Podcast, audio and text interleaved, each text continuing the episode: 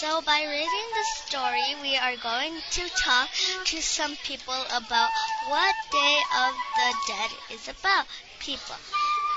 What the Day of the Dead is about, the ones that passed away. Interviewer. When is Day of the Dead? People. On November 1 is the Day of the Dead for children that passed away. And on November 2nd is that when the adults that passed away. Interviewer, thank you very much. And now we know more information about Day of the Dead. See you next time. Bye.